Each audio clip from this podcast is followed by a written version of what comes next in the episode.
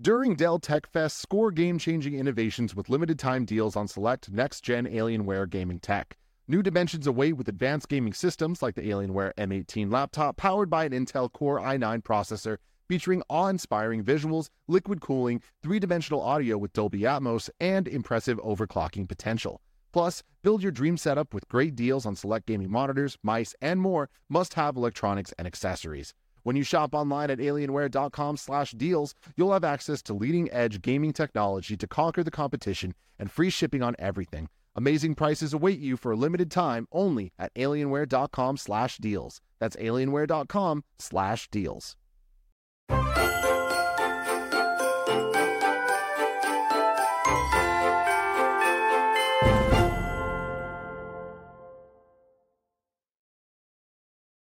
Yo, what's up? Welcome to Kind of Funny Games Daily for Tuesday, 7th, 2020. I'm one of your hosts, Blessing Adeoye Jr. Joining me is Tim Ma motherfucking Gettys. You kind of roboted it out there for a second, but did you say Tuesday? Monday, December 7th, 2020. I'm one of your hosts, Blessing Adeoye Jr. Joining me is Tim Ma motherfucking Gettys. What, Tim host. How you doing, Bless? I'm doing good. How are you doing today? I'm doing great, man. We are just days away now from Cyberpunk 2077 being a reality. Reviews are out. You have beat the game. I am yes. so jealous of you. And I'm also very proud of you. You put in a lot of work last week to make sure oh, man. that that could get done. But yeah, but you did the damn thing. We're going to talk about all that later we're of course going to talk about all, uh, all about that. That's why I said Tuesday because it feels like a Tuesday because I've been mm-hmm. working nonstop. It does not feel like a Monday to me, let me tell you. Uh, but we're going to talk about that and so much more because today's stories include Cyberpunk 2077 reviews dropping, Nintendo needing to be stopped, and more because this is kind of funny games daily each and every weekday at 10 a.m. live right here on twitch.tv slash kind of funny games. We run you through the nerdy news you need to know about. If you're watching live, you can correct us when we get stuff wrong by going to kindoffunny.com slash you're wrong. If you don't want to watch live, you can watch later on youtube.com slash kind of funny games, roosterteeth.com, or you can listen later on podcast services around the globe by searching for Kind of Funny Games Daily. To be a part of the show at the patreon.com slash kind of funny games where bronze members or above get to write in and silver members or above get the show ad free with the exclusive daily post show. Housekeeping for you, our Cyberpunk 2077 review is live right now on youtube.com slash kind of funny games and on the Kind of Funny Games Cast podcast feed. That is me, Greg, and Tim sitting down to talk all about that good old Cyberpunk 2077. I'm the only one that's played it and beat it mm-hmm. uh, over here at Kind of Funny, and so it's my review. I believe next week we'll be doing uh, a, a, a, more full review with way more perspectives outside of just me. And so yeah. I doubt it would be that. a full review. This was the full review. Next week's mm-hmm. going to be more like it, uh, first impressions from everyone because you're the only one gotcha. kind of funny that's got to play this game at all. You had yeah. back with the preview and then playing the, the full game. None of us have got our hands on it. So yeah. And so I know a lot of you thinking like, oh, is this the reason Blessing was hiding his trophies? No, because I was playing this game on PC, and so uh, you get my full so PC impression. Yeah, so is everyone because those are the only codes they, they gave out. But we'll talk about that again later. Uh, if you have any cyberpunk questions, I'm uh, or if you just want to like you know learn more about the game or whatever it may be, you can write in to PSW XOXO. We're recording later today, and the topic of the show for uh, this week's episode is going to be me answering your questions, your Cyberpunk 2077 questions answered. And so do that. Uh, me and Greg, I think, are recording even earlier today, and so you might want to do that quicker than usual if you want to get your questions answered.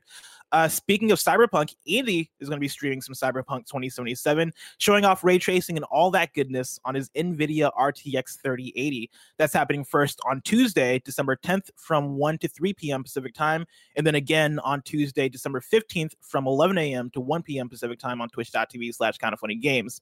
Thank you to our Patreon producers, Blackjack.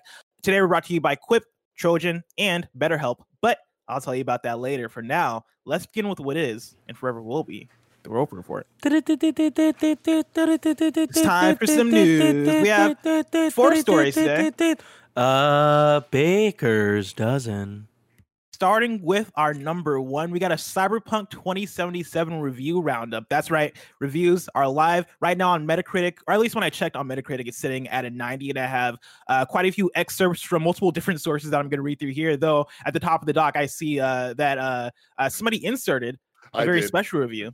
Just uh, Nico five one four in the chat says Cyberpunk is a snoozer confirmed, and Damn. I just want to give a shout out to Kevin Coelho because I, I keep giving him credit for this, but he he keeps referring randomly to things as like stinkers or snoozers, and like I just think it, it just brings me such fucking joy, even though it sounds like it, the, that is a, a wrong assessment of the situation, but.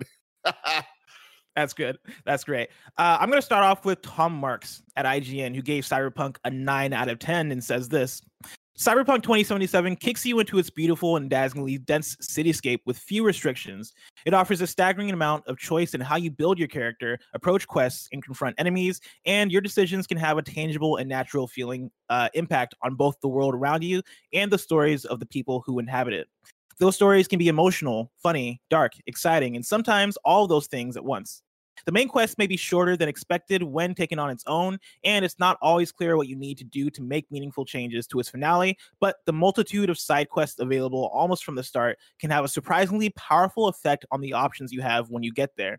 It's a shame that frustratingly frequent bugs can occasionally kill an otherwise well set mood, but Cyberpunk 2077's impressively flexible design makes it a truly remarkable RPG. Carolyn Petit at Polygon uh, gave it an unscored review and says this I can't deny that Night City wowed me with its scale, its verticality, and its sense of history, but I wish I could see people like me on its streets as something more than objects. I wish the game. I wish that the game's po- uh, politics were more radical. Yes, I know I shouldn't look to a colossal game that was itself produced under exploitative labor conditions to lead the charge of anti-capitalist liberation. But I wish the sparks of Johnny Silverhand's ideological rage got to burn brighter that Cyberpunk 2077 felt more interested in envisioning new futures than in reminiscing over bygone glories. Neither its gameplay nor its narrative can imagine the bold possibilities that I find so central to the best of Cyberpunk. But what it does offer is visions of people trying to make do and get by in a world that's trying to eat them alive. And sometimes those people get by with a little help from their friends. It's not the revolution I hoped for, but it's something. And then lastly, I have this excerpt from James Davenport at PC Gamer, who gave it a 78 out of 100 and says this. Even if you can nosedive V into a life of crime and greed, the repercussions highlight what's possible in the relief of what you what you reject in favor of power and money. Cyberpunk 2077 is a game about close relationships, or if you're role playing a more cold hearted type, seeing what life is like at the top without them. I found it moving and life affirming in the final moments, even even in the face of near certain death and relentless ons- and a relentless onslaught of bugs. I suppose it's an appropriate thematic through line, though. Cyberpunk 2077 is a game about V coming coming apart at the seams, in a city coming apart at the seams, in a game coming apart at the seams. Play it in a few months. Which wow. wow. like that I, I, I like that write up. Like I I agree and disagree a, a, little bit in certain parts, but I think they kind of they they they they, they hit the nail on the head in terms of what Cyberpunk 2077 is doing thematically. Uh Tim, Mm-hmm. Seeing these reviews, are you surprised? Do you have any thoughts? Uh, look, I I'm surprised. No, I do wish that it was getting tens across the board. I wish it was deserving of tens across the board. Obviously, mm-hmm. the way I meant to say that. Um, this was kind of looked at as the chosen one, right? Like this was building up. This game has been talked about for a decade of hype and everything about it just oozes cool and it seems like that's something that i want to do even for people like me that don't traditionally like that type of game. But after the witcher 3 and how you know unanimously praised that game was especially for its you know quests and side quests and all and character and all of that like applying that to this cyberpunk world and everything that we've seen of this game up until the last year honestly was just kind of like, wow, this is perfect. This is perfect. Yeah, is like perfect. this is the future. And then this year, like you know, a little like when people started playing it and we started seeing a bit more, and the Night City Wire stuff started happening, and just like there was a lot. I feel like we kind of got over marketed on the game a bit. Mm-hmm. Uh, that's when everything started to, to, and the crunch talk and all that. Like that, it, things started to setting in a bit more. Where I was like, I don't think this is gonna get tens. And so these reviews, at the end of the day, do not surprise me. I feel very happy that the worst about this game, it seems like from reviews, is the bugs. Because all of that stuff seems like things that can be fixed. Me and you talked a lot about this. It seems like the number one con through line between everyone's reviews is it's buggy as hell. But mm-hmm. that's stuff that you can patch out. I think that's the stuff that is going to be consistent through so many people's playthroughs and we'll see with the day one patch how that stuff actually pans out to see if like how much of these bugs are actually fixed or mm-hmm. even when when the game gets in people's hands like if those things still persist. I imagine on the console versions those things are probably going to still persist because now that reviews are out right and we can actually like talk about it all the reviews if you look are pc reviews because those are the only co- codes they were they provided. And from what we've understand understood from reports and everything it seems like the console versions the, of this game are the versions that they've been working on. That's what they've been delaying for and all this stuff. The pc version seems to be presumably what I imagine the most stable version. And if that's the case, we'll see how these console versions pan out. But when we talk about the the bugs and how yeah that's the through line between so many people's reviews i think that is the most consistent thing but it's been it's been interesting reading different reviews and seeing the way th- seeing the different things people pull from it uh carolyn's review review here right talking about uh, seeing people uh, uh, like me treated as objects, I think is a thing that I've seen I've seen so many people allude to in terms of the way that cyberpunk treats certain people groups or cy- cyberpunk uh, uh, treats trans, fo- trans folks or certain races in terms of the depiction within different gangs and stuff. All that stuff i think is going to be stuff that is taken from different people in so many different ways. We're like in my playthrough of cyberpunk i think the first thing i, I noticed during the character character creation was the fact that uh, your character gender is tied to voice and it seemed like there wasn't really any non-binary option and that's like a thing that i think for me is very visible as somebody who is not trans right? I'm like a straight dude.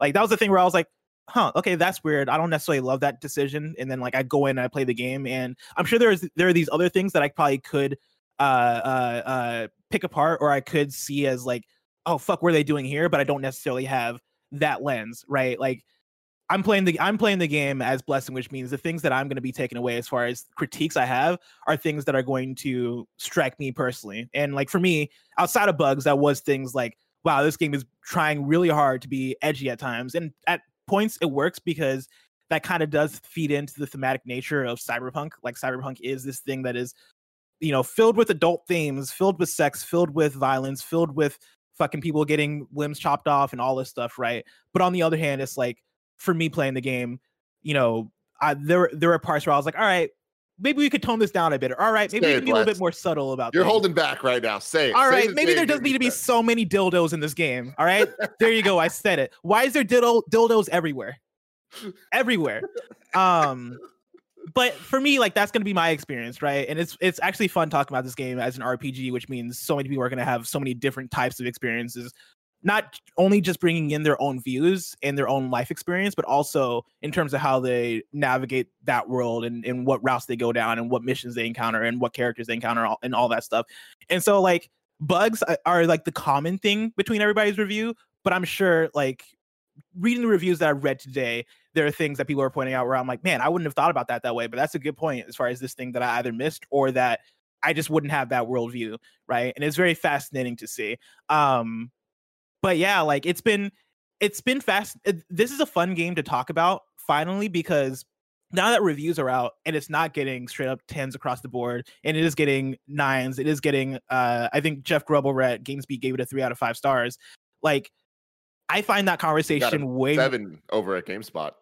Really got a 7 mm-hmm. Damn, dude. Uh, but I find that conversation interesting because I think that paints a broader depiction in terms of what this deep, complex, complicated game is. Because that was my experience with this game. My experience with this game was this game being fucking beautiful, it being uh uh uh you know deep in terms of mechanics, but then also in terms of quests and writing and all this stuff.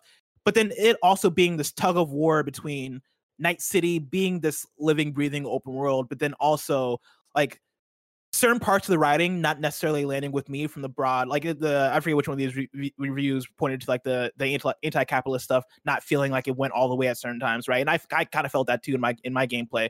But at the same time right there are those points where there are great character moments that in themselves shined even within that. I guess it's it's this it's this weird hodgepodge of a different of, of different things, and it's going for so much, and a lot of those things it doesn't live up to, and some of those things it does. And overall, it's just fascinating to see for such a big anticipated game. Yeah, I mean, I'm super excited for it, and I feel like the there is a lot of interesting conversation happening right now, and obviously, so few people have even played the game. So Yeah. Right now, it's a lot of people's talking about opinions of opinions, but you know, there's we personally know at least a couple people that have now played this game, and so hearing their views is is really interesting to me, and I'm excited and a little trepidatious about figuring out how this is going to play on consoles and how it's going to to play on different types of con- or PC situations. Like I know mm-hmm. you just played it on a normal PC. Like you didn't yeah. have the RTX stuff, you didn't have ray tracing, you didn't have. Yeah, I didn't have the Nvidia card required for uh, ray tracing, but I did have. I do have like a good PC graphics card. Like for context, right? I played everything on ultra settings, and so like it ran well for the PC I had, despite bugs. Right, like it, it, it worked. Uh, speaking of reviews, though, I have this question from the nanobiologist who wrote into patreon.com slash kind of funny games, just like you can, and says, Hey guys, the day has finally arrived. Cyberpunk reviews. But I want to ask a question about the other side of the industry and outlets. Based on yours and other major outlets reporting, y'all only got one code for PC. Consoles aren't available for testing four days before release. What the fuck? Is this a glorious shit show for everyone? Did the monkey paw lower a finger when everyone wanted Cyberpunk to come out this year? I got an email last week saying that US codes aren't available for distribution yet and won't be until this week. While code distributions aren't a, uh, are a benefit and not a right, how is this fair for those who are smaller creators and those whose livelihoods rely on good guides for these big games? The PC was a buggy mess, so if the console versions aren't ready yet, how can we expect the launch for console version launch launch for the console version to run smoothly? Of course, I'm speaking from a place that is luck- lucky to even see the side this side of the industry, but still, this seems like a horror show and sh- and shows the negative shows the negative sides of everything in the industry from those who want th- want to review the game to the guide writers to even P- even the PR people who have who have to handle the backlash of industry people who can say nothing more than the codes are coming. Thanks, the nanobiologist. There's a lot in there I don't, Tim. I don't know if you have anything to say as far as like the review I, situation of the game. I have so much to say about this, man. Like this is mm-hmm. the, the thing is, and I think this is going to be a common statement that I make throughout this episode of the show. If some news stories are coming later involving Nintendo, I expect. Uh, mm-hmm. The thing is, there's always going to be a difference between how things should be, how things are, and what what is right. And all of those can be happening at the same time, but all be different. And like that could get create some weird scary situations and upsetting situations more often than not. And i think when it comes to this look we've seen so many different uh, groups come out and just be like we're not even going to put reviews out for games period the game comes out the day it comes out and people can play when they get it and that's it right bethesda has done that right mm. uh, they've tried that yeah and it's like you know that has its own set of backlash right there's no standard when it comes to how game codes are going to be uh, released and whatever. And it was definitely surprising to us as kind of funny as people that have been doing this for a long time that we only got one code uh, for the whole entire team. I expected this game like if you were to, were to have asked me four months ago what the process for Cyberpunk was going to be for reviews, I would have thought that they would have been like, "Who wants a code? Everyone on the team gets one if they want." Mm. Uh, which is very anti Nintendo, which is you get one code. Yeah. just one code. Um, so when we only got one code from CD Projekt Red, that did feel bizarre. However, I think it's clear right now of why they're trying to do that. I think that the only having a PC version and not console versions isn't as ridiculous as it sounds. They're trying to push the PC version. It is the one that that that, that has all the next gen features and stuff right now. So I understand that that is them trying to put that out there. Of course, we all want to know the experience that that a lot, maybe even potentially the majority of people are going to get, which is on consoles. Uh, but all the reviewers are making it clear that this is the PC version and that the version that they're reviewing here is the PC version of this game, right? Yeah. So it's like it's this weird tug of war between what the CD Projekt Red wants and what reviewers want, and then what consumers want. And I think it's impossible to make all three of those people happy because they all have such radically different desires and needs that don't fit with each other. So I don't know. I'm also seeing a lot of discourse about the CD Projekt Red's not allowing people to use their um, their own captured footage for their video reviews. That happens a lot for mm. games. I think that it's it's very easy to look at what CD Projekt Red has done with Cyberpunk and pick it apart because guess what? There's a lot to pick apart. There's a lot of shit here that's like, ooh, this should have been a lot better. Like this this rollout yeah. plan. If this game was a 10, if this game was finished, honestly, guess what? All of kind of funny would have had it by, by now because that's just how this usually works in the industry when games are that way. Yeah. You know? I mean, frankly, like I think the review situation, the review rollout for this game has been bad. Like f- to put people in my in my shoes, right? Like we got the review code for this game uh what's today Monday, less than a week ago, right? Like we got it like I uh, on, on Tuesday. And right before that, I believe were the reports of uh, one of the devs saying, I am 175 hours into this playthrough and I haven't even beaten the game yet. And so for me getting the code on Tuesday and then seeing that the embargo lifts on Monday, like doing the math, I was like, I don't even think there's 175 hours between now and the embargo. Like, how am I supposed to get through this game that I don't know how long it is? Thankfully, yeah. the game ended up being uh uh it ended up taking me 28 hours but even still for a game that is so long for a game that is so deep for a game that has so much in it that's even rolling the credits for this game doesn't feel like enough to give my final stamp on this game. I can give my final stamp for where I'm at right now and having done the main, main story and having had my experience for my first playthrough of this game. But even then, it feel like enough time to review Cyberpunk 2077 that all like that that said bringing in the lack of console reviews right and the fact that it seems like people still don't have console codes yet i think that just speaks badly about the console version of this game like that makes me think the console version of this game is probably going to be broken in a lot of ways and people should probably wait for it wait for reviews, like wait for actual launch day to come through and see what people are saying about it before you actually pick it up. If you want to be safe about it, if you want to take the risk, take the risk. I'm not going to stop you. And I and I get like feeling feeling hungry for a game, hungry enough that you're willing to take that risk, go for it. But if I was in if I was in the shoes of people waiting for the console version of this game, I would wait a day. I would wait yeah. a week maybe and be like, I'm gonna, you know, see what people have to say.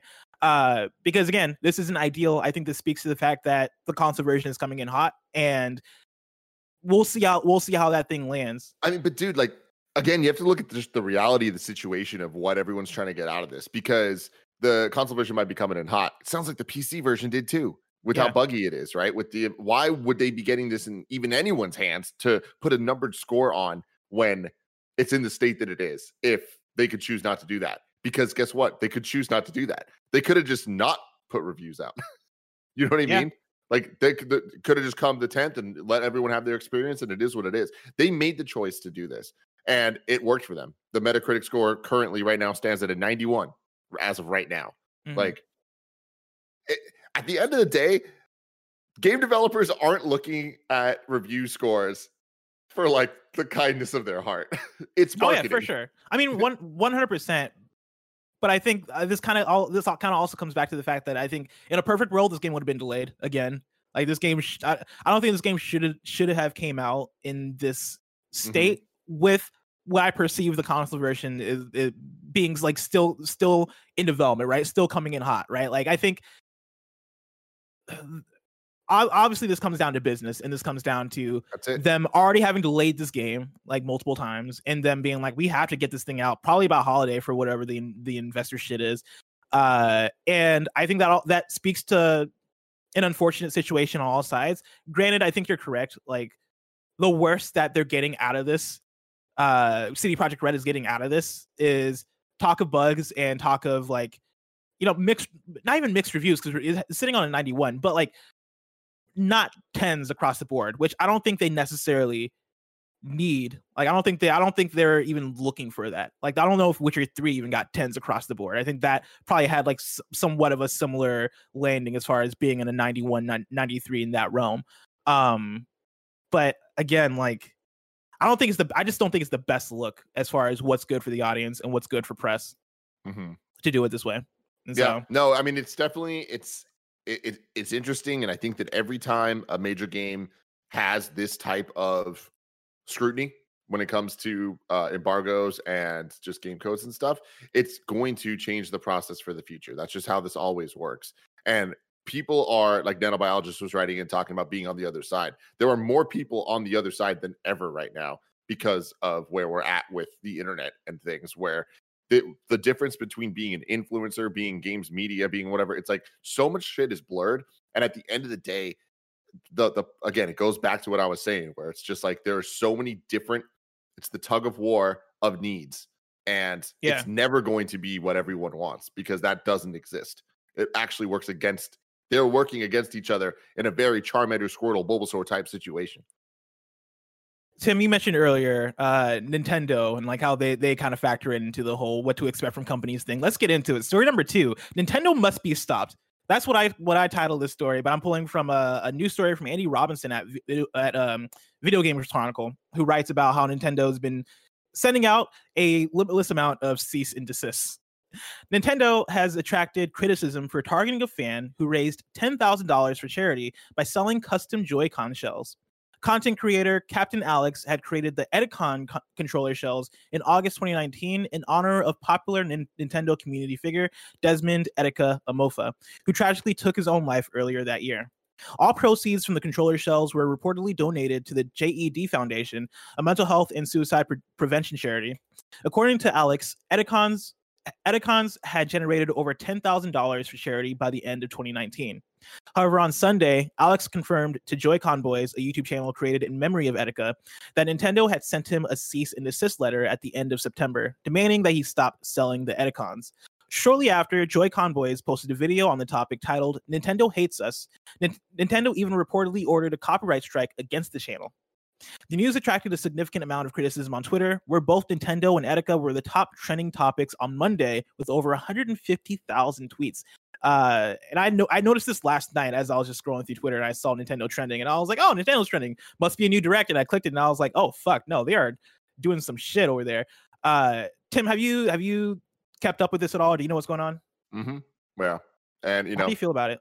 As always, Nintendo go Nintendo, and this again, like I said earlier, this entire episode is a tale of what's right, what's being done, and what should be done. All of that, different things. Like Nintendo obviously has the right to do this. On top of that, the uh, dude that did this, Captain Alex, did not have the right to make these things. And whether it's for charity or no charity, whatever, it's like you can't do that.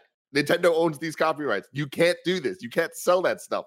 You can't, no matter what the cause, you just can't do it. But should you be able to? And yeah. should Nintendo look the other way on this one? Mm. Like th- those are very different statements. And like that's where this gets really kind of messy. And it's like, especially when you're talking about situations that are when you're attaching people like Etika with the situation that happened with him, somebody that is so intrinsically tied to Nintendo and honestly to the positivity of the the uh, the image of Nintendo over the last decade, you know, for it to end as tragically as it did. And for all of this being on paper simply a good thing that's for a good cause that is in uh you know respect and trying to better the situation like to, to have a better tomorrow from what happened with Etika like Nintendo should work with them to make this happen right instead of working against them. Yes yes. But when you're Nintendo you own the shit and so why is this okay, but other things are, aren't okay? And if your answer is, oh, well, it's for a good cause, it's like, okay, but Nintendo should be the ones deciding that because they own that shit. And like that's the business side of it. And that's shitty. But why could they do that and so other people can't do stuff? It's like, oh, it's for free. We're not actually profiting off of it. It's like, well, you don't own the shit.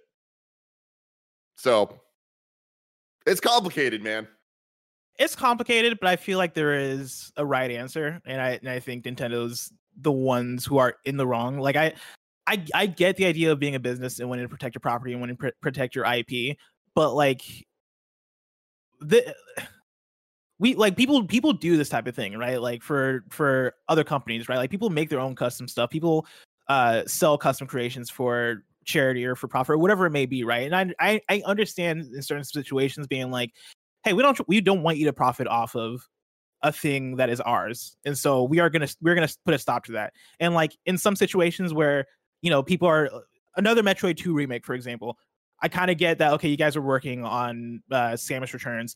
I get how that's a conflict. Uh, but even then, it's like how much harm is that doing?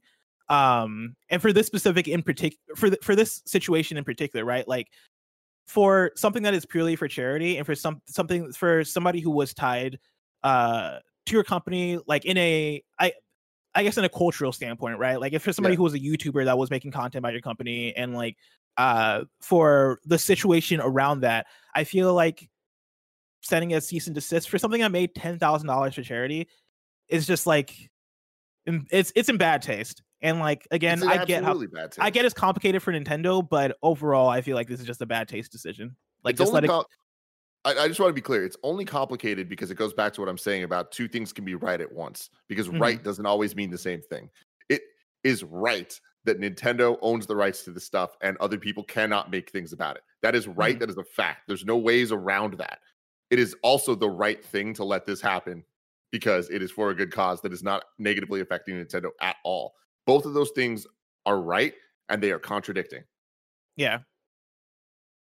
Unfortunate. And I hope to see one day see Nintendo get better about this stuff. We'll see if that ever happens. Nintendo is has been a stubborn company for a while when it comes to this type of thing. And again, I hope they I hope they have like a change of heart when it comes down to this because it's unfortunate. Like it's very it's very it's very it's very um uh I guess unfortunate for a company that does so much good work. You know, like have put they put out games that have such strong connection with people. Like I talk I talk a lot about how blown away I am whenever I see the sales numbers for uh the top selling Switch games, right? When you look at Mario Kart and you look at Animal Crossing and seeing the attachment rate for those games. And that very much speaks to how passionate people are for Nintendo and how how much their fan base cares for those games and uh how much those games mean to them and like for mm-hmm. nintendo as a company to be like cool fuck y'all like like i don't know that that that just rubs me very much the wrong way um but again you're right in terms of it being two th- like two two things that are right colliding with each other and one of those being the more powerful ent- entity winning every single time well one, one of them being legal and one of them being yeah. a feeling and you know a moral thing and it's like that gets extremely messy, extremely fast. You know? And mm-hmm. again, it's like, what would I do is a very different question than what Nintendo would do. What Nintendo would do or should do. And again, I think Nintendo should let them do this. You know? Mm-hmm. But it's Nintendo just go Nintendo. Yeah, and it's not even just Nintendo go Nintendo. I like I don't want to just boil it down just to that. It's like it's businesses are going to business you know, and mm-hmm. like at some but point, Nintendo like, does this more I, more than the than the average business. I feel, or at least the average business in this industry. That's true, but that's also because more people are ripping off Nintendo's IPs than they are other IPs. Like that, like that's just mm-hmm. the thing. Is like we see Nintendo taking shit down because more people are ripping off Nintendo shit. That's fair. I can see that. But yeah, it's like there we we just need to there needs to be some type of situation where this is figured out where Nintendo is having an open dialogue with these guys and mm-hmm. talking to them and being like, "Hey, okay, how do we make this a more official thing? Like, let's let's do that." You know, because that's yeah. best case scenario from all of this. Oh, 100 percent. Yeah, and I'm I'm I'm sad that wasn't the route taken of like them hitting them up and being like, "Okay, how do we solve these? How how do we partner with you guys to make this thing work?" But again, maybe in the future we see things like that. Though for the present, we have story number three. Neil Druckmann has a new title. Uh, this is Wesley Yin-Poole at Eurogamer. Neil Druckmann is now co-president of Naughty Dog. The studio has announced. Druckmann joins Evan Wells at the top of the Sony Sony-owned developer, which is famous for the Uncharted and The Last of Us series. Druckmann, who joined Naughty Dog in 2004, was the creative director and writer of 2013's The Last of Us, creative director and lead co-writer of 2016's Uncharted 4, and creative director and lead co-writer of 2020's The Last of Us Part 2. He served as vice president of Naughty Dog for almost three years. Uh, Alison Mori and Christian Gyrling are the new vice presidents of Naughty Dog. Mori was the director of operations, and Gyrling was the co-director of programming. Congratulations, Neil Druckmann. Congrats all around to all these people. That's that's fantastic news, man. Yeah, that's super awesome. What do you what what do you want next from Naughty Dog? I know Dude, we've talked we've had these conversations before. Anything. Honestly, I trust them. It's like I the thing that I want least is the thing that we're probably getting, which is factions from Last of Us. Like, I'm not interested in uh, a multiplayer game from uh, Naughty Dog. I know How dare you? very much are Sancho West and you, uh, but I any single player thing you can give me from uh, from not Uncharted from Naughty Dog, I'm in. Whether it's Uncharted, Last of Us, new IP, hopefully new IP. Yeah. They got to be working on new IP now, right? That's got to be the next thing. Yeah, you imagine a PS5 so. game from the ground up, man. Damn, Woo! that is actually very exciting. Do you have yeah. any? Do you have any thoughts on what that might be? I know I've given I've given my Mission Impossible pitch which for like a awesome. Mission Impossible esque game from Naughty Dog. I love that. Which I, I still that. have my fingers crossed for. Yeah, that would be super rad. I don't know, man. Like, I I think that Naughty Dog very much has a gameplay loop set that is so heavily focused on shooting that what I'm about to say doesn't really make sense. But I think that they really pride themselves on the direction they took with Last of Us of kind of being a little bit more serious and having a story that that that matters more than the fast and furiousness of Uncharted, you know? Mm-hmm. And I can see them trying to like do something deep, do something that's like a bit more like telling a, a real a real meaningful story that's character based and like but that the, having to tie that to guns and shooting in a fun way is what like throws me off and it's like okay maybe you're right bless maybe it is like a, type, a mission impossible type thing because that would be really cool and that could also have a cool deep story but of course, yeah, it, like Uncharted Four had a fun, fun, yeah, totally story. Yeah, uh, but I'm I'm excited. I, yeah. I think it's gonna be a while till we hear anything, but I'm excited. I, I feel like you have to have something to balance out the seriousness of The Last of Us, which is why that Last of Us Uncharted back and forth I think works so well, which is why I lean more toward a Mission Possible thing. But like, I think it'd be fun to have to for for them to experiment with their game design because I think since Uncharted 1, there's been this through line of, hey, we know what a Naughty Dog game is. It is mm-hmm. you are going through the these shooting corridors and then you are going through these story segments and then back into these shooting uh, corridors and then back and forth and then also you're going to be doing these puzzles in between where you are moving a thing so that you and your companion can like hop off hop up to the ledge or your companion is like boosting you up mm-hmm. like they they have a set formula that I want to see them break because I think I don't Naughty Dog is really I think Naughty Dog is so good at game design. I want I want them to do something new because I, I want we've had that. keep evolving. We have had that, but I feel like uh, even just playing Last of Us 2, you can and when you play Last of Us 2 and go back to Uncharted, you see how far that it's come, and no one else has nailed that type of design. So it's like I want to see more of that design. We don't have enough of it in games. So I don't, I don't necessarily I, need them to like reinvent the wheel. It's like mm-hmm. I, I I would rather them like keep iterating and like make something freaking dope. I'm not asking for the same thing. I'm asking for a if we keep getting things that are as big of a enhancement and leap as they have proven to do over the last six iterations of their games, like I want more of this, man. Mm-hmm. I I mean, I don't disagree entirely, but I think for me, for Last is Part Two, one of my one of my small complaints with that game was the fact that by the time I got halfway through, it had felt like I'd played that game before. Like it Last Us Part Two did certain things that I think up the ante in terms of what you expect from a Naughty Dog game.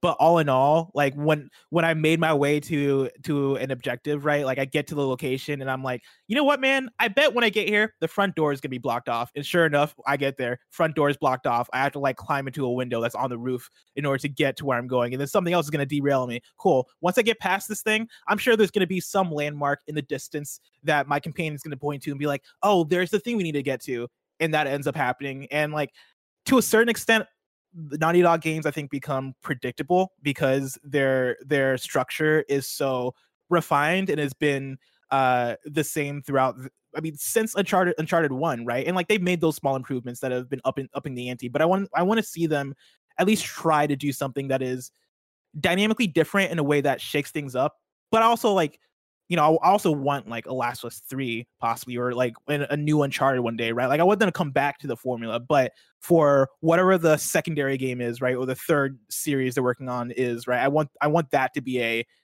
all right, we're gonna make this back and forth a little bit more different and dynamic than what we've had with Uncharted and Last of Us. Yeah, I, I get what you're saying. I I come from the perspective that as long as they're adequately rewarding you for that predictability, that's when it really matters. Where it's just mm-hmm. like that predictability is just to get you from point A to point B. But when point B is exciting and you want to know what point C is immediately, like that's what it's like. All right, this is good game design. You did it. You got me. You got me hooked. And mm. Last of Us Two to me is a perfect example of them. Like I don't know how they could do better at that. Like it really got me where I was. Uh, I needed. Like oh man, the front door is blocked off, but I need to get to that goddamn building, so I'm doing this. Like that's enticing. Mm. But we shall see. I'm excited for whatever Naughty Dog's next game is. Hell yeah. Story number four. Uh, Epic won't hold in-person Fortnite events in 2021. This is Marie Dealessandri at GamesIndustry.biz. Epic Games announced it won't organize any in-person Fortnite events in 2021 due to the COVID-19 pandemic. Epic said its priority is the health and safety of both its staff and Fortnite players, and that there is too much uncertainty about the situation to guarantee either for the foreseeable future. Quote, with so much still unknown about what is practical and safe, we do not plan to hold in person events in 2021, including a Fortnite World Cup, uh, the announcement read. It, it continues, we'll continue to provide online competitions throughout 2021 with the hopes that physical events in some form can return at some point in the future. End quote. So, where PAX says they'll possibly be coming back in 2021, Epic decides no uh, for their Fortnite events. Tim, what do you think events will look like in 2021 uh and also like does this surprise you? How do you how do you react to this fortnite thing? Uh, i think fortnite's making the right move. Epic's making the right move here. It's like mm. we can't be planning live events right now. It's silly it's stupid it's irresponsible and i think that all of that can change eh, within a moment's notice. That moment hasn't come yet and that moment doesn't seem like it's coming anytime soon. All the talk of vaccine all the talk of you know distributing it all of that that all needs to happen before we're talking about doing major events. Like, period. PAX is insane for announcing dates. I th- I understand that they did it with a lot of asterisks and a lot of like, yeah, if it's a lot of wishful blah, thinking. Blah, blah, a lot of wishful thinking. That's not what we need right now. It's like that is so business minded. Where again, this goes back to the same shit. They can do it. They're in their right to do it, but like it's a bad look, and they shouldn't be doing it. And the moral side of it is they shouldn't be doing this do you think we're gonna start to get i know like this is me asking questions that we yeah. do not have the answers for but do you think there's some form of video game events making a return in 2021 i do think so. I if i had to guess and at this point who the fuck am i? But mm-hmm. like i would have never thought we'd be where we're at now. Like this far into it like this happened in march and it is now december and we're we're still at home. I think we're going to be at home for a long time to come uh, but I I imagine that I wouldn't be surprised if PAX West happens. And that would be like in, in September. September. Yeah. yeah. Um but I also wouldn't be surprised if it doesn't. Yeah. Like I, I think that, that that would be the earliest thing that we we actually get. Yeah. I somewhat agree. I would be surprised I'd be surprised for PAX for as big of an event that that is. I'd be a bit surprised if we get, if we get there, but I wouldn't be surprised if there are similar events but of a way smaller scale that that happen uh, later on next year, where it is if like if you know there's a vaccine and all this stuff, right? Like I I think more con- more contained stuff might start to make a comeback, but even like outside of that, right? Like I think now that we've been here for 75% of the year, I think companies have had enough time to like figure out what that stuff looks like for them and what even online events look like for them. And so like for whatever Evo might be next year, I don't even know if Evo uh, where Evo stands or if that's made a comeback because I know they had some uh, stuff go down in July, but like whatever events like that, right, look like fighting game events, uh, esports tournaments, what that stuff looks like in 2021. I imagine at least, at the very least, that stuff will feel more refined and thought through more than this year, right? Because uh, a lot of this stuff kind of blindsided us. Yeah, absolutely, man. We shall see. Tim, of yes. course, this is where I'd give a segue talk about something that's in the flung future right and then be like oh yeah but this is this is what i want to know what's out today and I'd give you the thing to read but before we get there i want to tell you about our sponsor of course you can go to patreon.com slash kind of funny games where you can get the show ad free and speaking of ads this episode of kind of funny games daily is brought to you by quip there are only two types of people in the world those of us who brush and floss every day, and those who might just start, thanks to Quip's new refillable floss pick. You know, Quip, the electric toothbrush you hear about all the time, but it's their sleek, reusable floss pick you'll want to use next. The durable handle is easy to guide, restrings with a click, and comes with a compact mirrored dispensing case for on the go. Pair your floss with the perfect electric toothbrush for adults and kids. Quip has the simple guiding features you need, like timed sonic vibrations with guided pulses to help you brush better. You can personalize your routine with over nine premium brush colors, plus anti cavity toothpaste for every taste in mint and watermelon. And now you can get amazing rewards for just brushing your teeth better every day. Quip Smart electric toothbrushes connect to the free Quip app so you can earn rewards like free products and discounts. Quip also delivers brush heads, floss, and toothpaste refills every three months from $5. Shipping is free, so you can save money and skip the store. Bring delight to your everyday brushing and join over 5 million mouths brushing with Quip starting at $25. And if you go to getquip.com slash games right now, you'll get your first refill free. That's your first refill free at getquip.com slash games, spelled G-E-T-Q-U-I-P dot com slash games. Quip, Get better oral health made simple. Getquip.com slash games. We're also brought to you by Trojan Tantrix Pleasure Sleeve. While mm-hmm. your hands get it done, and frankly, it's always going to be there, there's a new and dare we say more exciting way to masturbate. Introducing Trojan Tantrix, the new sex toy for the boys. Introducing the new Trojan Tantrix Pleasure Sleeve, a handheld, soft, textured uh, sheet like really, really soft. Tantrix is designed to enhance the sensation of each stroke with textured ridges for max pleasure. Since it fits in your hand, you already know how to use it. You just do what you normally do. You have a full range of motion so you can adjust your grip and pressure to stimulate where you want. Use with a water based lube. Use Tantrix for solo pleasure to take pleasure into your own hands.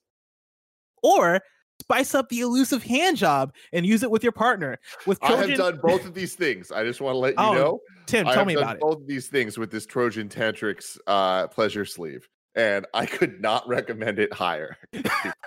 this is something that all you boys out there, all you men out there, you got to at least give it a try, give it a shot. You don't know what you're missing, man. Tim, I know every now and then uh, mm-hmm. sponsors mm-hmm. will send us products to test out so we can talk about them on the show. I'm going to need a del- uh, shipment of Trojan Tantrix Pleasure Sleeve. Please and thank you. I'll get right on it. Mm-hmm. I appreciate it. With Trojan, with Trojan Tantrix, there's a better way to do it. So head to Amazon, Walmart, or Walmart.com and make masturbation so much more Mm-hmm. I've never loved an ad so much. Uh, we're also brought to you by BetterHelp. This podcast is sponsored by BetterHelp. Is there something interfering with your happiness or preventing you from achieving your goals? BetterHelp will assess your needs and match you with your own licensed professional therapist. You can start communicating in under 48 hours. It's not a crisis line, it's not self help, it is professional counseling done securely online. There's a broad range of expertise available, which may not be locally available in many areas. The service is available for clients worldwide. You can log into your account anytime and send a message to your counselor. You'll get timely and thoughtful responses. Plus, you can schedule weekly videos or phone sessions so you won't ever have to sit uncomfortable in an uncomfortable waiting room as with traditional therapy. BetterHelp is committed to facilitating great therapeutic matches, so they make it easy and free to change counselors if needed. It's more affordable than traditional online or uh, traditional, traditional offline counseling, and financial aid is available. BetterHelp wants you to start living a happier life today. Visit the website and read their testimonials that are posted daily. Visit betterhelp.com/games. That's better H-E-L-P, and join over 1 million people who have taken charge of their mental health with the help of an experienced professional. Special offer for Kind of Funny Games Daily listeners: get 10% off.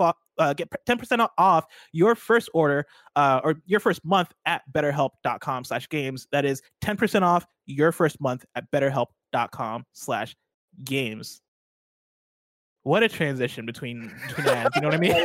I love it. I love it. I almost didn't keep it together from the tan the the Trojan uh Tantrax to uh or Tantrix to BetterHelp. That was a tough one, but we made Ward, it. Warthog one five five in the chat says that shit caught me off guard. I got tears from laughing so hard. I hey, almost, man, yo, almost lost honestly, it. we've done it, man. Kind of funny. We fucking made it, man. Me and Nick had to put in so much work in the early years of kind of funny to get this. We finally made it. We made it all the way here. Get that. That, was, that wasn't a joke, by the way. I do want a delivery. Oh, of, course you do. Tantrix, Why wouldn't please. you? Please, I just need to know. Uh, Tim, very mm-hmm. excited for that delivery, but I'm sure it's going to take uh, a little bit of time for it to get here. If I want to know what's coming out to mom and grop shops today, where would I look?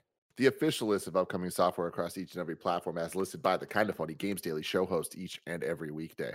Do do do do do do do do do do yeah. Yeah.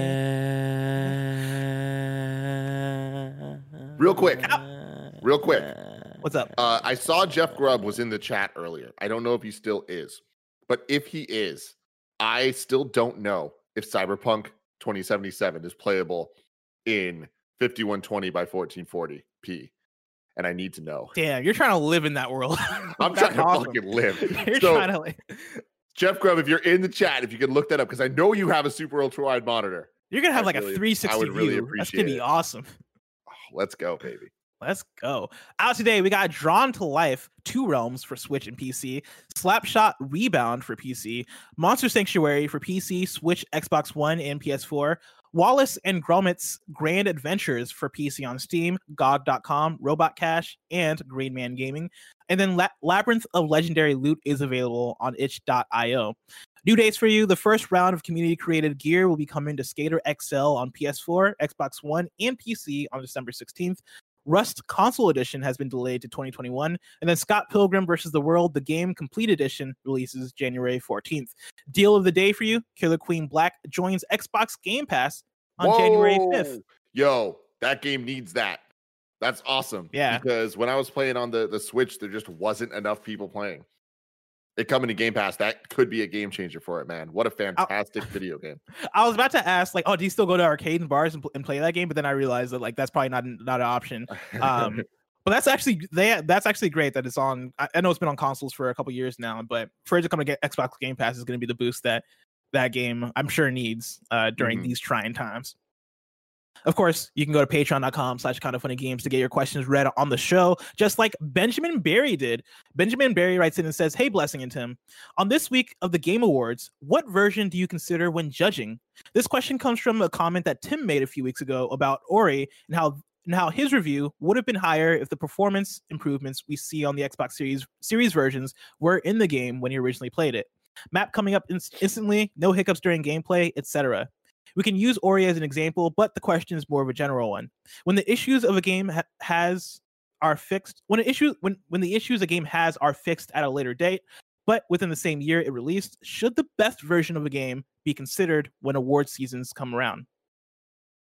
That's an excellent question. And I think that it it varies person to person, outlet to outlet. And I think that every outlet kind of has their own kind of uh scale that they they come up with and like there's rules that they follow in terms of like how their game of the year and how the awards and all that stuff works. When it comes to kind of funny when it comes to to me personally i look at this as the game awards and talking about game of the year specifically like that award it's not it's a mix of both. It's kind of like where the game is because i can like easily look back and understand where he is now and it's solving the problems that i had but it still had the problems when i played it. And so when we're talking about the the the game in the year, that's when I experienced the game in that year. So it's kind of a mix of the entire experience of what that game means. It's not just the quality of the game, it's your experience with the game. So I think that uh when we're doing a lot of these voting things, game of the year doesn't just mean the best game of the year.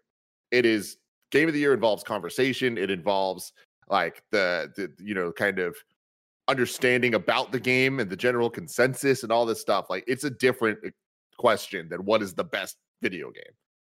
Yeah.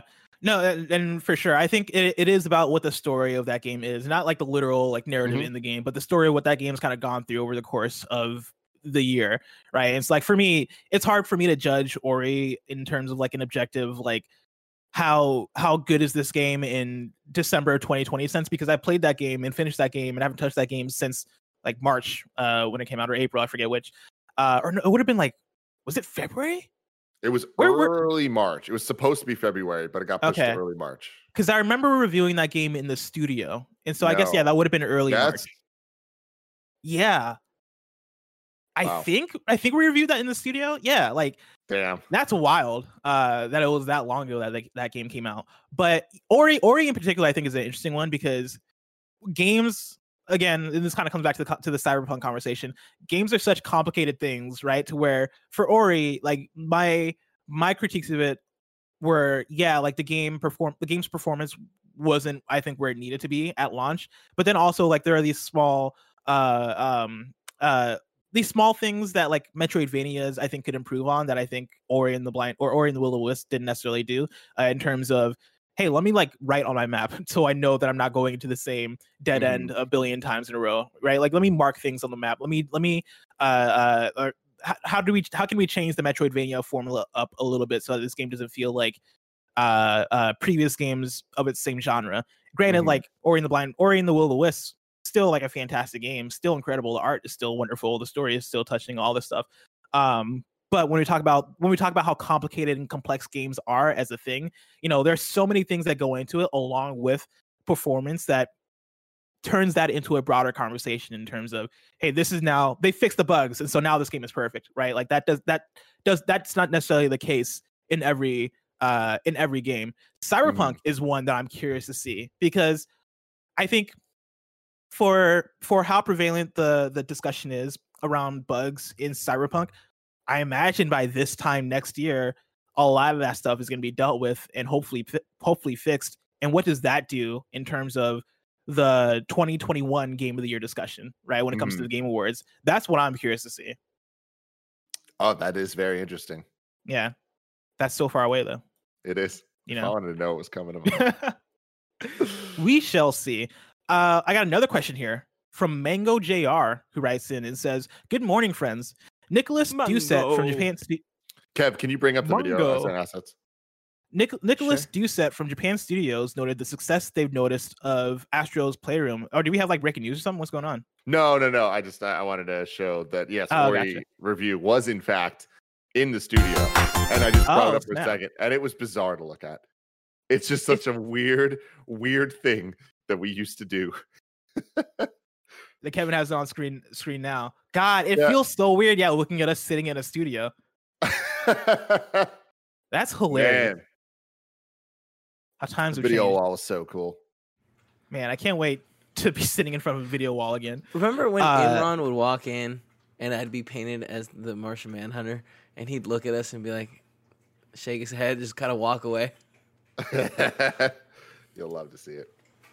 Uh, Mango JR Mongo writes in and says, Morning friends, Nicolas oh, from Japan Studios noted the success they've noticed of Astro's Playroom, both with fans and critics. Though he said they have no plans for a sequel, he made it seem like it could happen if fans wanted wanted enough. I'm curious if you guys would like to see a sequel or some sort of DLC. If so, what do you think it would take to get us that sequel? And what would you like to see in it? I know Bless mentioned at one point an Astrobot 2 without VR would be ideal. Um, I wonder what else could make that game even better. Keep killing it, Mango JR. I remember there was a PlayStation blog uh, a few weeks ago where they were talking about the launch of Astro's Playroom, and towards the end of it, they mentioned that Astro will be will be back with news soon. And so, Nicolas's quote here, I think, is kind of contradictory to that, and so I wonder what that's about. Um, but to the general question of what do we want to see from an Astro sequel, Tim, I know you liked Astro's Playroom. What do you want to see? I loved Astro's Playroom, and this is a tough one because I don't know that a sequel can live up to what I'd expect from it. Like the PlayStation nostalgia that they added into it was such a, a big part in my overall enjoyment of the game. Uh, I think that what I'd love to see is a doubling down and making a full game out of the use of the dual sense. Like focus on the gimmicks, go extra hard mm. onto it because they did a good job in in Astro's Playroom. Uh, but do that in in a way that adds a bit more to the actual platforming of it. Like I think the platforming was was fairly simple. There wasn't really much of a challenge in Astro's Playroom, which is totally fine. But I would like to see them kind of, from everything I've heard about Astro uh, Bot with VR, take the VR side out of it and add in intense dual sense integrations. Hmm. I am I'm kind of split with where I want Astro to go at this point because for since Astrobot Rescue Mission, I've wanted a full sequel to that game, and I've wanted something that that feels uh uh standalone, separate from what Astro's Playroom is, which is very tech demoish in terms of what it actually is, but still feels full and vibrant and lovable and all this stuff. I coming out of Astro's Playroom immediately, I was like, oh man, I want a full Astro game now. Um, I want something that doesn't even have to like deal with the PlayStation nostalgia. I want something that lets Astro stand alone as its own platformer, platforming entity. The more I've had to stew on it and the more I've had to think about it, I wonder if it's worth letting Astro live as this thing to embody what PlayStation is as a brand and to like to carry that flag of okay, yeah, we're this is going to be very tech demo-ish in terms of of uh displaying the technology. Like I'm sure when PS5 Pro comes out, like we're going to put an Astrobot alongside that to display the benefits of PS5 Pro. Like I could see a legitimate avenue for Astrobot being that, and it still being this lovable thing that we all like, and that brings life and personality to the PlayStation brand. On yeah. the other hand, I also would like Astrobot to be this Crash Bandicoot or this Spyro the Dragon or this uh, Ratchet and Clank, where it is all right, make their own games, you know like like let them live as their own platformers and make them these 10 hour experiences we are where you're making your way through these different levels and because they're on console as opposed to like VR they are more open and they are more explorable and all this stuff I think either avenue for that could work or maybe a mixture of the two who knows yeah. um but I mean, all I know about Astro at this point is that I don't think Astro is going anywhere. We're gonna get more Astro. Like that is yeah. Astro is is a thing that I think everybody objectively is like, no, this is awesome. We want more of this. Yeah. And I don't think PlayStation. I think PlayStation understands that it is a that is a quality product. That is a quality studio doing quality work, and they should not let that go. I'm gonna say something that uh is probably unpopular. I haven't seen anyone say this. I think that the aesthetic of Astro is fantastic. The music is so killer and really, yeah. really adds to the experience. The sound design, all of that, so great. I hate Astro's design.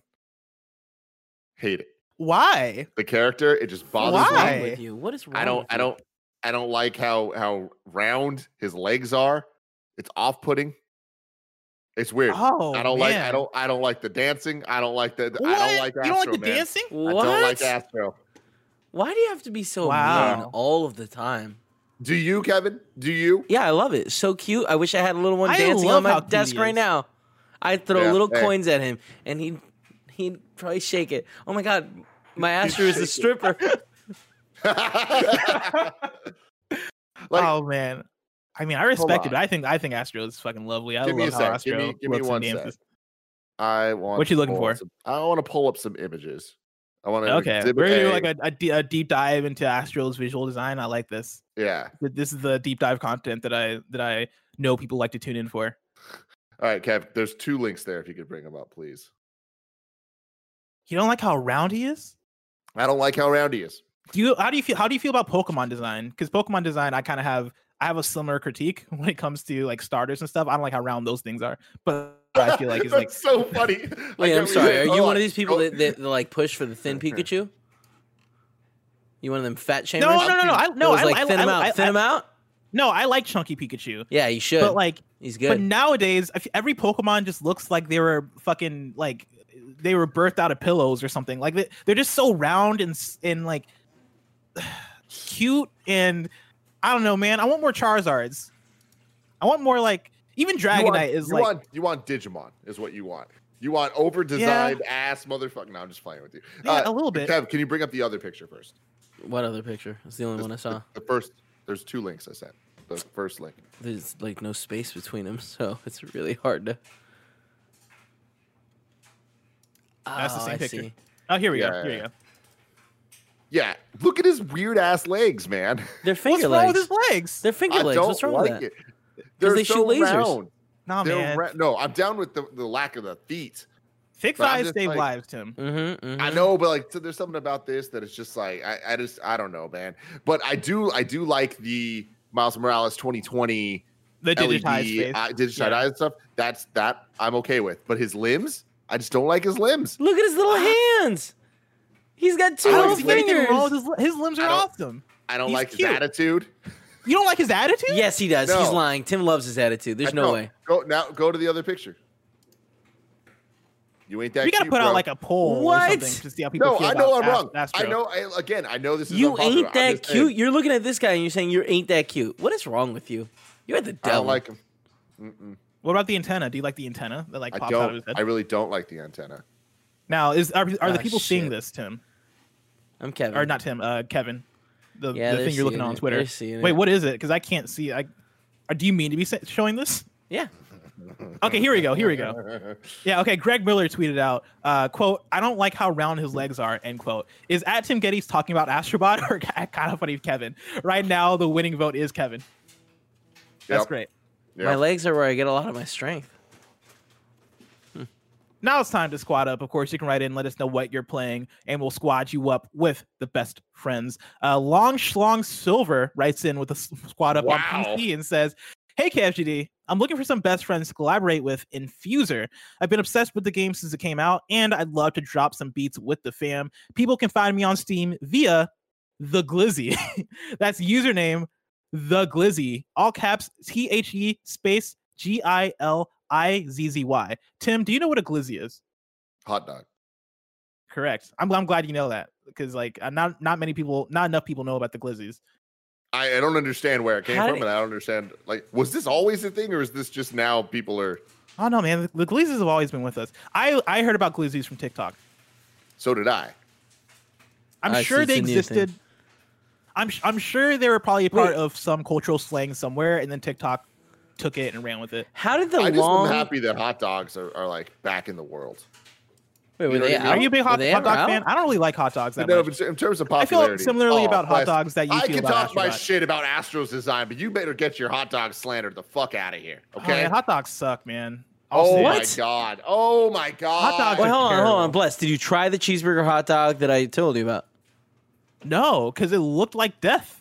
Okay. Yeah, Kevin was looks... telling me the other day while we were playing Fortnite, he was telling me about this 7-Eleven cheeseburger hot dog, which is basically a hot dog with the meat of a cheeseburger, cheeseburger and it looked disgusting. Just so you know, Tim, Tim Gettys knows about it. I forced Tim Gettys to be late multiple times because I saw a 7-Eleven that I wanted to go see if they had a cheeseburger hot dog. Just to check if they had it. And we would go to 7-Elevens all around the city just to to find the elusive Remember that time we were going to Alexis, Alexis's house and I was like, hey, hold up. They got a hot dog right here. And then we went and we My found it. Hurts they had the it. cheeseburger hot it's dog. It's so good. No, dude, it, it was dope. But like that, ah, I'm so angry at this whole conversation right now. Bless Here, chili and cheese like, on that bad boy. It's not. And here's the thing: it's not all hot dogs that I hate. It's just like the default fucking glizzy hot dogs that I just don't. I don't fuck with. Like I can do um uh what's the other kind of wiener called? Kevin, you would Polish, know like the bigger, Polish, more Polish. Polish. Sausage. Yeah, I can do. I can do. I can do Polish. Hot Bratwurst. Dogs. Yes, Bratwurst is actually what I was thinking of. Yeah, oh. those like those I fuck with. Those are actually pretty uh. delicious. It's those just like those like those uh thin the, fucking. You're gonna oh, like the 7-Eleven cheeseburger hot Greg dog. Miller's gonna say something about being from Chicago. How sure. do you feel about a Portillo's hot dog? That's all I want to know. I tried Portillo's a Portillo's hot dog. I think maybe once in my life, and I thought it was cool. I think I I, I liked it fine. All right, a Portillo's hot dog is a hot dog. Yeah, it's, it's a, that's your that's standard hot, dog. hot dog. It's it's even one of your little baby hot dogs. It's real thin. You you put shit on it to make it better. I, right? It's like a thinner, smaller guess, dog. Maybe? It's Frank, not like Portillo's hot dog. Just it's not dog? the big one you're getting at 7-Eleven for well, buck fifty. You know, it's a Vienna beef hot dog. It's one of those things. Dick Portillo years ago had a very specific spice blend. He had Vienna beef make for him that that, mm. that he uses and has that snap of the skin. You know what I mean? Like that's what it's all about in that taste. Yeah, I, it's, not, it's, it's not like a ballpark Frank. It's not like what you're just going to get if you get like the package out of the grocery store or the. And, that, and I think that's more so what I'm referring to is like that default thing you buy at the grocery store that is thin and like a light brown like color exactly and you put ketchup what, on it. That's exactly what you guys are talking about. From Portillo's? It's, but I just talked about how it's got a different spice. Oh yeah, sure. It's got yeah. a little bit of a, love a and thicker care. skin, a little yeah, bit of skin. It's the same. This isn't fucking Michael Jordan out there barbecuing on a Fourth of July. There's a ball for like, here's the thing. It looks gross. It looks sure. gross. It looks gross. Like I what know the gross? cheeseburger hot dog looks gross. It looks disgusting. disgusting. But that looks God, like diarrhea as soon as you get home. God, no, no, no. That well, yes. No, it isn't. This it is not What, this is what Kevin was trying to get me the to chili eat. and cheese. They've got oh sauerkraut on here. Don't do the sauerkraut. You know what I mean? You put the chili cheese on top of the bur- the cheeseburger oh. bite. And I again, I know, I know it looks gross. I guarantee you a good fucking time. You're gonna eat this and you're gonna feel better about everything. It's like heroin in a lot of ways. Anyway, some hot dogs are created better than others. Is I think where we're coming down coming down here. Um, anyway, you can play with Long Long Silver at the Glizzy on Steam on PC. now it's time for kindafunny.com slash you're wrong, where you write in and us know what we got wrong as we got it wrong. Uh, let's see here. Foodie and Fitz's go back to jerk off sleeves. I love our jobs, bless. Big Bad Beluga uh, says, "Bless the bar we." Uh, Big Bad Beluga is the homie, so he's t- telling me specifically about uh, an experience we had. He says, "Bless the bar we used to go to for Killer Queen hosts COVID compliant tournament night tournament nights once a once a month. A small way to keep the bar alive in tough times. So there you go. You can still find ways to play Killer Queen if you want. Um, people are telling me what bratwurst are. I do know what bratwurst are. Yeah. And I do I do like bratwurst better than I feel like a bratwurst is a lot closer to the cheeseburger hot dog than a hot dog. I agree. I mean, to be fair, the cheeseburger hot dog I'd probably have over a regular hot dog. I'm telling you, you're gonna have a good time. And if I remember correctly, the 7-Eleven closest to your home has the cheeseburger hot dog. If not, I can take you to a very lovely 7-Eleven in Pacifica that most certainly has it.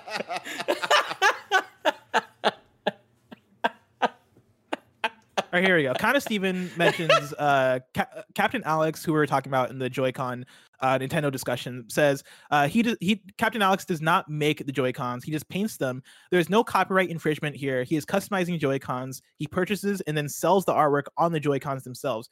I believe that would be then like reselling, which I don't know if that. I mean, that's can do. Isn't can that you? the same as buying a, a blank canvas, painting on it, and then selling the canvas? You know what I'm saying? I mean, I guess, man. That that seems all... that seems like once you own it, you can do something. Like you could lick it and then sell it for more money. Like that's not. I think illegal. it probably comes down to like how you like what when you make like an online store or something. I'm sure there's something that Nintendo is latching onto with the redistribution of their product, where they're like, "No, you're not allowed to do this because you're basically selling custom Joy Cons." Um, but again, let them do it. Just let them do it. Just let them get away with it. it. Let him do it. This week's hosts for Kind of Funny Games Daily go like this. Tomorrow, it's me and Imran. Wednesday, Greg and Gary Whitta. Thursday, Greg and Tim. And then Friday, it's Greg and me. If you're watching this live on Twitch right after this, is Karate Kid 2 in review. Hell yeah, it is, dude. We're going to Japan, baby. Going to Japan. Of course, this has been Kind of Funny Games Daily, each and every weekday live right here on twitch.tv slash kind of funny games. We run you through the nerdy news you need to know about. We have a Patreon post show for those that are subbed at the silver level of patreon.com slash kind of funny games. So stick around for that. Otherwise, until next time, game daily.